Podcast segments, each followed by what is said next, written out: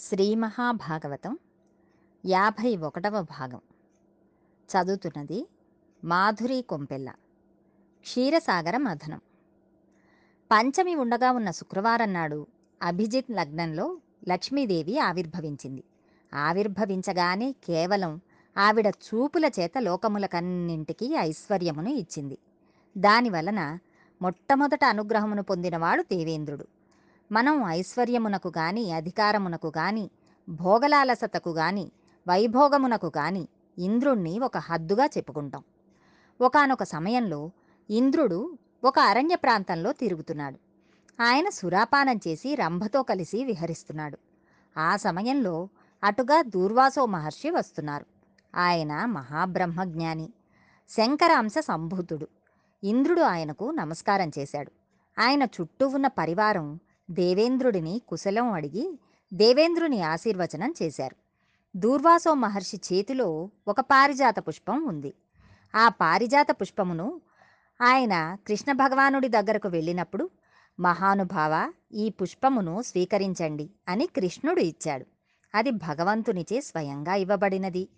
దీనినే ఈశ్వర నిర్మాల్యం అంటారు. లక్ష్మీదేవి అందులోనే ఉంటుంది. ఇంద్రుడు సురాపానం చేసి మదోన్మత్తుడై ఉన్నాడు. ఆ పువ్వును తీసుకున్నాడు. పువ్వును తీసుకున్నప్పుడు కళ్ళకు అద్దుకుని పక్కన పెట్టాలి.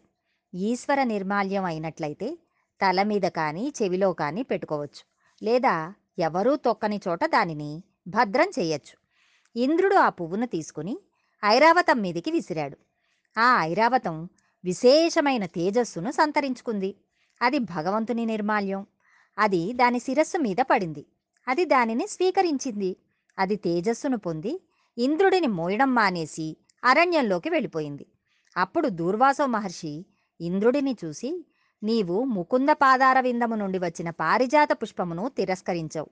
కనుక నీవు ఉత్తర క్షణం ఐశ్వర్యభ్రష్టుడవు అయ్యదవుగాక స్వర్గలక్ష్మి ఇప్పుడే బయలుదేరి స్వస్థానమైనటువంటి వైకుంఠంలో ఉన్న మహాలక్ష్మిలో ఐక్యం అయిపోతుంది.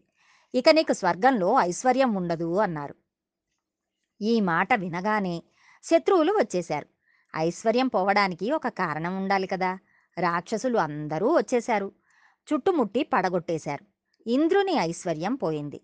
ఇప్పుడు ఇంద్రునికి ఐశ్వర్యం పోవడానికి కారణమూ తెలిసింది. అప్పుడు దేవతలందరూ కలిసి బ్రహ్మగారి దగ్గరికి వెళ్ళారు. అప్పుడు బ్రహ్మగారు అప్పుడప్పుడు నీవు కండకావరంతో ప్రవర్తిస్తూ ఉంటావు. ఒకప్పుడు బృహస్పతి జోలికి వెళ్ళావు. ఇవాళ దూర్వాసో మహర్షి జోలికి వెళ్ళావు. అందువలన ఐశ్వర్యం పోయింది. ఇప్పుడు నీకు మరల ఐశ్వర్యం ఆ పద్మనాభుడి అనుగ్రహంతోనే రావాలి. ఆయననే ధ్యానం చేయాలి అని కన్నులు మూసుకుని ధ్యానమునందు ఉన్నవాడిని ఆ పరమాత్మను ధ్యానం చేసి పరమ సంతోషంతో చిరునవ్వు నవ్వాడు. అనగా ధ్యానమునందు ద్యోతకమైన నారాయణుడు ఒక మార్గోపదేశం చేశాడు. ఇప్పుడు బ్రహ్మగారన్నారు ఇప్పుడు నీకు ఐశ్వర్యం పోయింది కదా. నీవైనా నేనైనా మరల ఐశ్వర్యం నిమ్మని శ్రీమన్నారాయణునే అడగాలి. ఆయన పాదముల మీద పువ్వును నీవు విసిరేశావు. అందుకు దూర్వాసునికి కోపం వచ్చింది. పరమాత్మకు కోపం రాదు. ఆయన కోపం పెట్టేసుకుంటే ఇహ లోకంలో ఉద్ధరించేవాడెవడు? పరమాత్మకి శాశ్వత కోపం ఉండదు. నీవు దూర్వాసుని నన్ను అర్థించడం వల్ల పరమాత్మ సంతోషిస్తున్నాడు. తప్పు చేసిన వాడు తనకు ఎంత దగ్గరవాడైనా పరమాత్మ శిక్షిస్తాడు. ఆయన శాశ్వతంగా ఎవరి పట్ల శత్రువు కాదు. శాశ్వత మిత్రుడూ కాదు. మీ నడవడిని బట్టి ఆయన మిత్రుత్వము శత్రుత్వము. కానీ ఆవిష్కరింపబడుతుంది. ఇంద్ర నేను కాని దూర్వాసుడు కాని సమస్త దేవతలు కాని ఎప్పుడు సంతోషిస్తామో తెలుసా?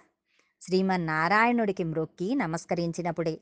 మాకు నమస్కరించి శ్రీమన్నారాయణుని అనుగ్రహం పొందడం కాదు. శ్రీమన్నారాయణునికి నమస్కరిస్తే మేమందరం నీకు ఆప్తులం అవుతాం ఆయనను ప్రార్థన చేద్దాం అన్నారు బ్రహ్మగారు. ఆ మాట చెప్పగానే ఇంద్రునికి ధైర్యం వచ్చింది. తప్పు చేసిన వాడిని పరమాత్మ రక్షిస్తాడు అనే జ్ఞానం కలిగింది. పశ్చాత్తాప ప్రకటన జరిగిందంటే వెంటనే స్వామి వరం ఇచ్చేస్తాడు. దితి సంధ్యాకాలంలో తప్పు చేసింది. హిరణ్యకశిపుడు పుట్టాడు. భర్త దగ్గరికి వెళ్ళి పశ్చాత్తాపపడింది. మనవడు ప్రహ్లాదుడు పుట్టాడు. తప్పు చేయడం సహజం. పశ్చాత్తాపపడి మళ్ళీ ఆ తప్పు చేయకుండా ఉండడం మంచి మనిషి లక్షణం. అప్పుడు ఇంద్రుడు తాను చేసింది తప్పు పనే అని తనను మన్నించమని మనసులో అనుకుని స్వామిని ప్రార్థించాడు. అంతే ఎక్కడికో వెళ్ళి కూర్చుని జీవితాంతం తపస్సు చేసిన వాళ్ళకి దొరకని పరమాత్మ దర్శనం పశ్చాత్తాపం కలగగానే ఇంద్రునికి దొరికింది. వెంటనే పరమాత్మ ఇంద్రుని ఎదుట ప్రత్యక్షమైపోయాడు. అలా సగుణంగా కనపడగానే అందరూ చూడలేక కళ్ళు మూసేసుకున్నారు. ఎదురుగుండా ఉన్నదేదో అర్థం చేసుకోలేకపోయారు. ఇప్పుడు చూడడానికి కూడా ఈశ్వరానుగ్రహమే ప్రసరించింది. ఆయనను చూడడానికి ఆయన అనుగ్రహం కావాలి. అంతటా వ్యాపించిన ఆయన ఈ కంటితో చూడడానికి వీలుగా ఎదురుగుండా ఈశ్వరానుగ్రహంతోనే చూశారు.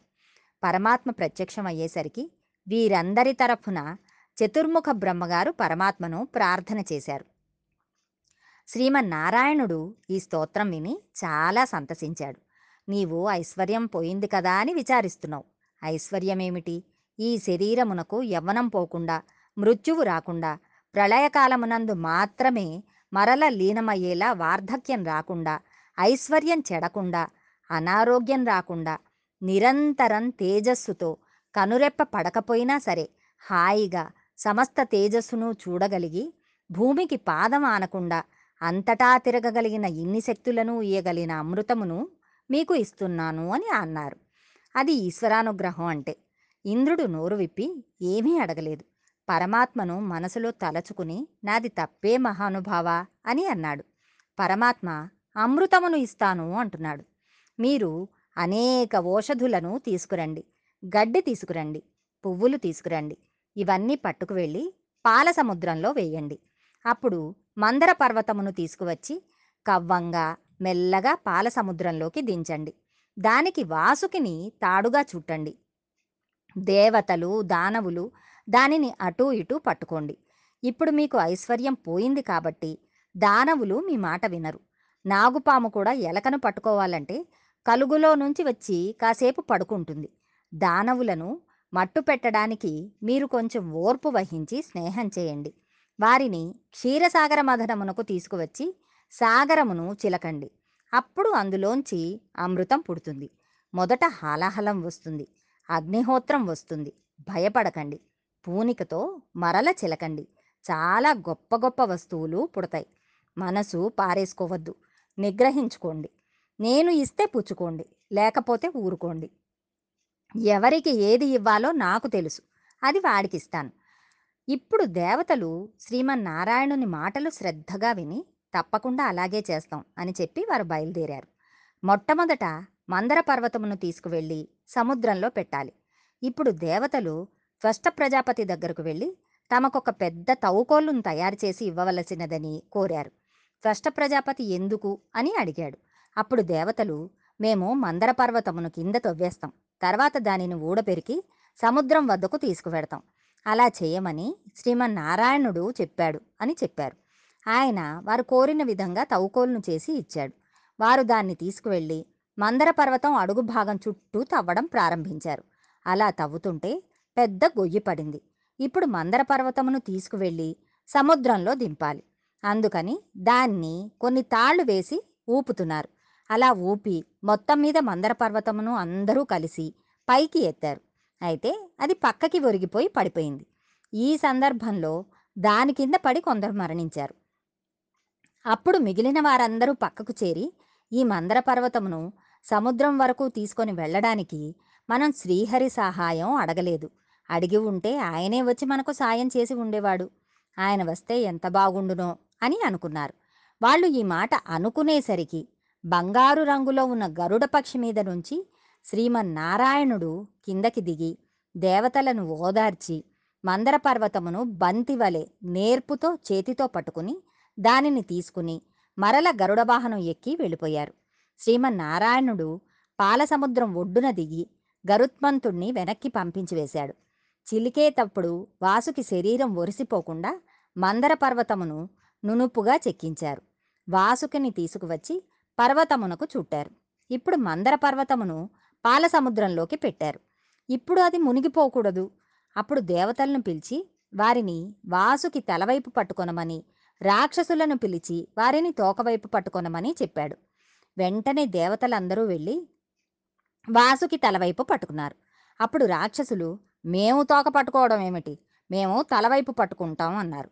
అందుకు స్వామి వెంటనే ఒప్పుకుని రాక్షసులను తలవైపు పంపి దేవతలను తోకవైపు పట్టుకొనమని చెప్పారు. దేవతలు మారు మాట్లాడకుండా వాసుకి తోకవైపు వెళ్ళి తోకను పట్టుకున్నారు. స్వామి మాటల పట్ల దేవతలకి గల విశ్వాసం వారిని అమృతం తాగేటట్లు చేస్తుంది. భగవద్ అనుగ్రహంతో మరికొంత భాగం రేపు తెలుసుకుందాం.